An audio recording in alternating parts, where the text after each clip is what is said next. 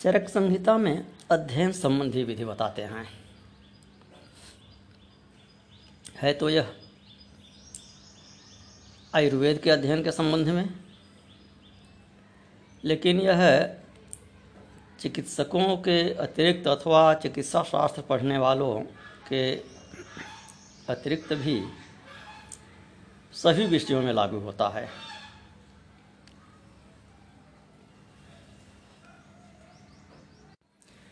गुरु शिष्य की परंपरा से पढ़ने वाले सभी विद्यार्थियों और पढ़ाने वाले सभी शिक्षकों को इस पर ध्यान देने की आवश्यकता है। यह सबके लिए उपयोगी है। इसमें शास्त्र परीक्षा बताते हैं, अर्थात पढ़े जाने वाले ग्रंथ का चयन कैसे करें आचार्य परीक्षा बताते हैं, शिक्षक में क्या गुण होने चाहिए, कैसे अध्यापक का, कैसे आचार्य का चयन करें। अध्ययन की विधि बताते हैं और अध्यापन की विधि बताते हैं तथा अन्य इससे संबंधित सदाचार के नियम बताते हैं। तो पहले शास्त्र परीक्षा अथवा ग्रंथ का चयन। तो कहते हैं कि ग्रंथों में, जिस ग्रंथ का लोक में यश छाया हुआ हो, जिसकी प्रसिद्धि हो, संबंधित विषय के ग्रंथों के चयन के संबंध में जिसकी प्रसिद्धि हो, उस पर ध्यान दें। प्रसिद्धि हो और योग्य विद्वान उसकी प्रशंसा करते हों। जिसके पढ़ने से वैद्यक का अर्थात संबंधित विषय का यथोचित ज्ञान प्राप्त हो, जो डिस्क्रिप्टिव हो, जिसमें अर्थ बहुत हों, जो प्रामाणिक विद्वानों के द्वारा मान्यता प्राप्त हो, और जो उत्तम मध्यम निम्न सभी प्रकार के शिष्यों की बुद्धि में आ सकता हो। जो पुनरुक्ति दोष से रहित हो, बहुत रिपीटिशन न हो, ऋषि प्रणीत हो, विद्वान, प्रतिष्ठित विद्वान के द्वारा लिखा गया हो, आज के संदर्भ में, आधुनिक विषयों के संदर्भ में। सूत्र, भाष्य, संग्रह क्रम, विधिवत बना हुआ हो। अपने आधार हों जिसके। अर्थात उसमें ऐसे बातें ना हो जिनको जानने के लिए अन्य ग्रंथों को देखने की आवश्यकता पड़े। अपने आप में परिपूर्ण हो। जिसमें भ्रष्ट शब्द न हो। तथा कठिन शब्द न हो। जिसका कथन स्पष्ट और बहुत अर्थ को बताने वाला हो। जिसमें क्रम पूर्वक विषय चलता हो और अर्थ तत्व का निश्चय ही उसका प्रधान उद्देश्य हो, जिसमें सभी विषय संगत हों कोहेरेंस हो जिसमें। जो शीघ्र बोध कराने वाला हो, तथा जो लक्षण और उदाहरण देकर, दृष्टांत देकर, विषय को स्पष्ट रूप से वर्णन करता हो, ऐसे ग्रंथ को पढ़ने के लिए चुनना चाहिए। अर्थात किसी पुस्तक में इन सब गुणों का होना आवश्यक है। ये गुण हैं तो पुस्तक को श्रेष्ठ समझिए। अब इसके उपरांत आचार्य का चयन। अब इसमें जो क्रम बता रहे हैं, पहले पुस्तक का चयन, फिर आचार्य का चयन। तो इससे ये प्रतीत होता है कि पुस्तक ले लीजिए तो भी स्वयं उसको न पढ़िए, स्वयं पढ़ के विद्वान बनने का प्रयास न करिए, किसी योग्य आचार्य से पढ़िए। तो कहते हैं कि आचार्य वह उत्तम है, जो विषय के संपूर्ण अंगों को जानता हो। वेदों के अथवा आयुर्वेद के को संपूर्ण रूप से सर्वांश को जानने वाला हो। जिस विषय से संबंधित आप हैं, उस विषय में इसका प्रयोग कर लें, कि उस विषय का को संपूर्णता से जाने वाला, जानने वाला हो। जिसने आयुर्वेद संबंधी संपूर्ण कर्मों को गुरु से सीखा हो प्रैक्टिकल भी किया हुआ हो, और जो स्वयं भी यथोचित रीति पर, संपूर्ण कर्मों को अनेक बार किया हो।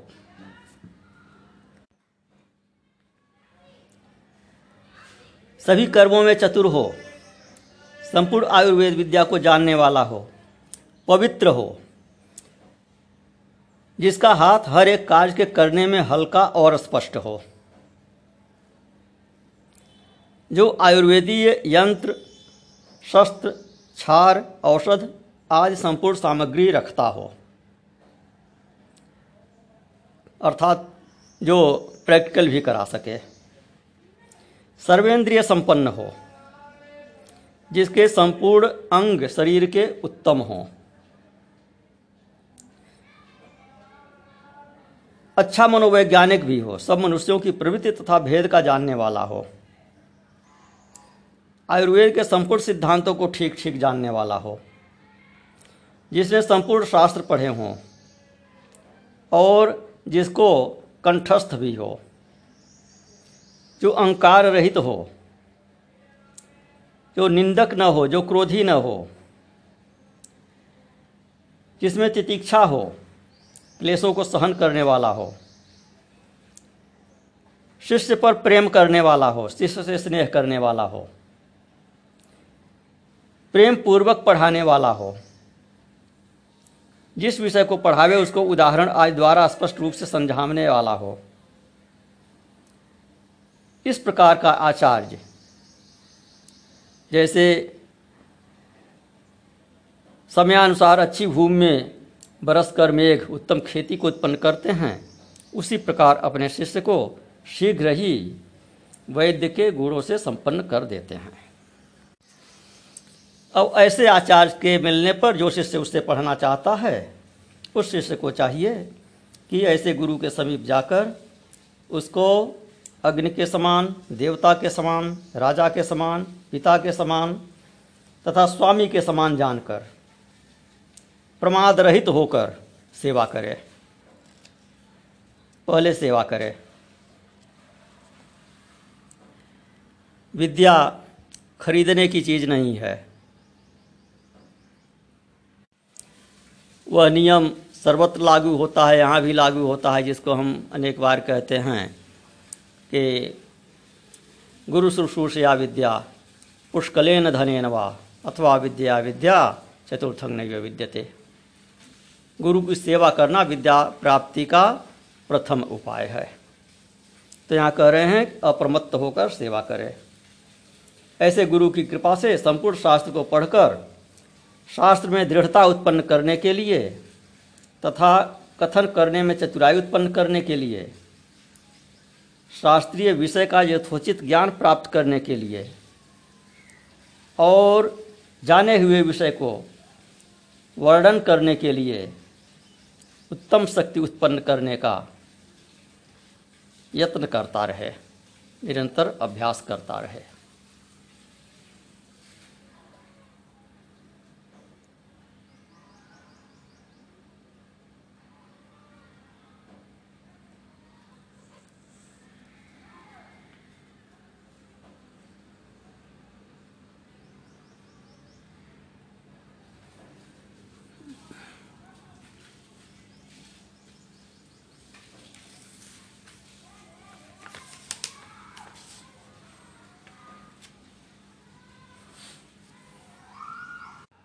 अध्ययन की विधि में आगे बताते हैं।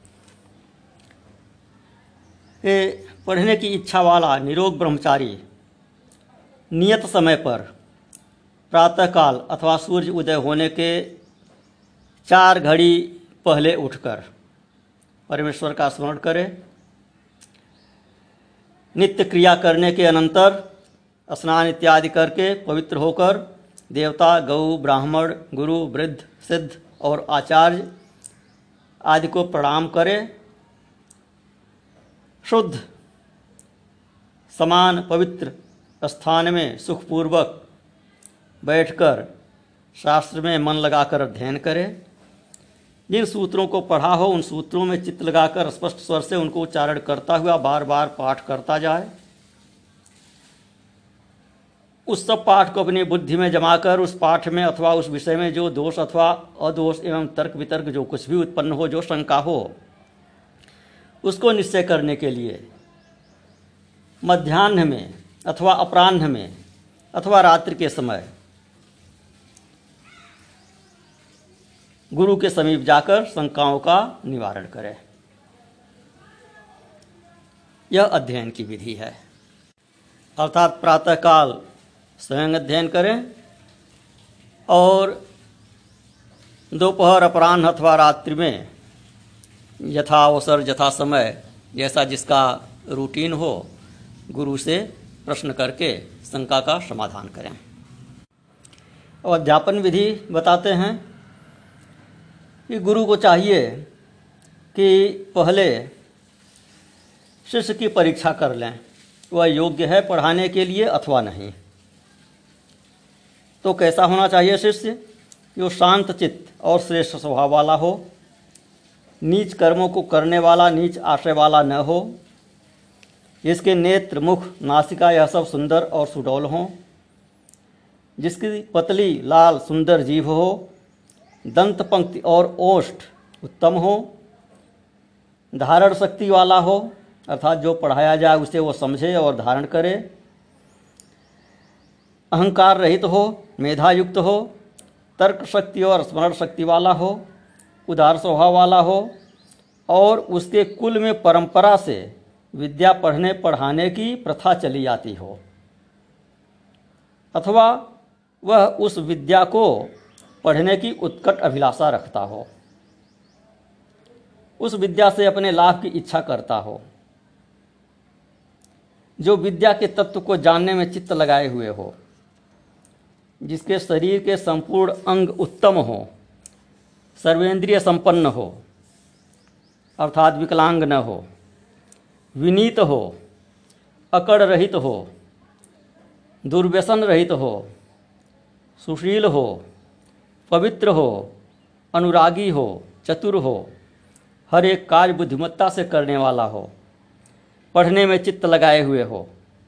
अर्थ के जानने और वैद्य कर्म सीखने में तथा देखने में चित्त लगाए हुए हो। गुरु की आज्ञा का पालन करने वाला हो और गुरु में प्रेम भाव रखने वाला हो। इस प्रकार के गुणों से संपन्न शिष्य पढ़ाने योग्य होता है। इन संपूर्ण गुणों गुणों से युक्त शिष्य बहुत काल तक पढ़ाई करने की इच्छा से आवे तो ऐसे शिष्य को गुरु विधिवत शास्त्र का उपदेश कर देवे। ज्ञातव्य है कि बहुत काल तक पढ़ने की इच्छा से आवे। धैर्यशाली हो। ऐसा नहीं कि हमको बस क्रैश कोर्स करना है। एक हफ़्ते में हमको सब समझा दीजिए, एक दिन में सब समझा दीजिए, सब बता दीजिए। ऐसा उतावला शिष्य, जल्दबाजी वाला शिष्य पढ़ाने के योग्य नहीं होता।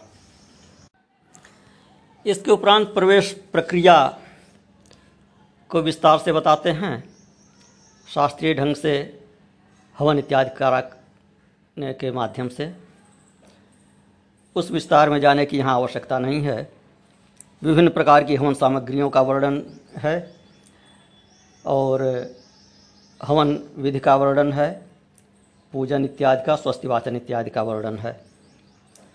वह सब करने के उपरांत। पुनः शिष्य से संकल्प दिलाते हैं। कि तुम ब्रह्मचारी बनकर स्मश्रु धारण कर, अर्थात दाढ़ी नहीं बनवाना है। दाढ़ी रखकर। सत्यवादी रहोगे, निरामिष भोजी रहोगे, पवित्र भोजन करोगे, ईर्ष्या, द्वेष, इत्यादि से रहित रहोगे। शास्त्रों को धारण करोगे। मेरी आज्ञा से बाहर कोई भी कार्य नहीं करोगे। राजा का द्वेष, हिंसा, अधर्म, अनर्थ अनर्थ से धर्म प्राप्त करना, इन सब कार्यों को छोड़कर संपूर्णता से सभी काम मेरी आज्ञानुसार करोगे। मेरे सामने नम्रतापूर्वक हर एक काम में मुझे प्रधान मानते हुए मेरे अधीन रहकर और मेरी प्रियता हेतु, मेरा हित तथा मेरा अनुवर्ती बनकर तुम्हें निरंतर रहना चाहिए। जैसे पिता की सेवा पुत्र करता है, मालिक की सेवा नौकर करता है, जैसे अर्थ की इच्छा से अर्थी पुरुष धनवान की आज्ञा का पालन करता है उसी प्रकार सब स्थान में तुमको मेरा अनुसरण करना होगा। उत्सुकता रहित होकर, सावधानी से, अनन्य मन होकर, विनीत भाव से, अनन्य अर्थात शंकापूर्वक नहीं। कि पढ़ तो रहे हैं हमसे, लेकिन मन में श्रद्धा रख रहे हैं किसी अन्य के प्रति।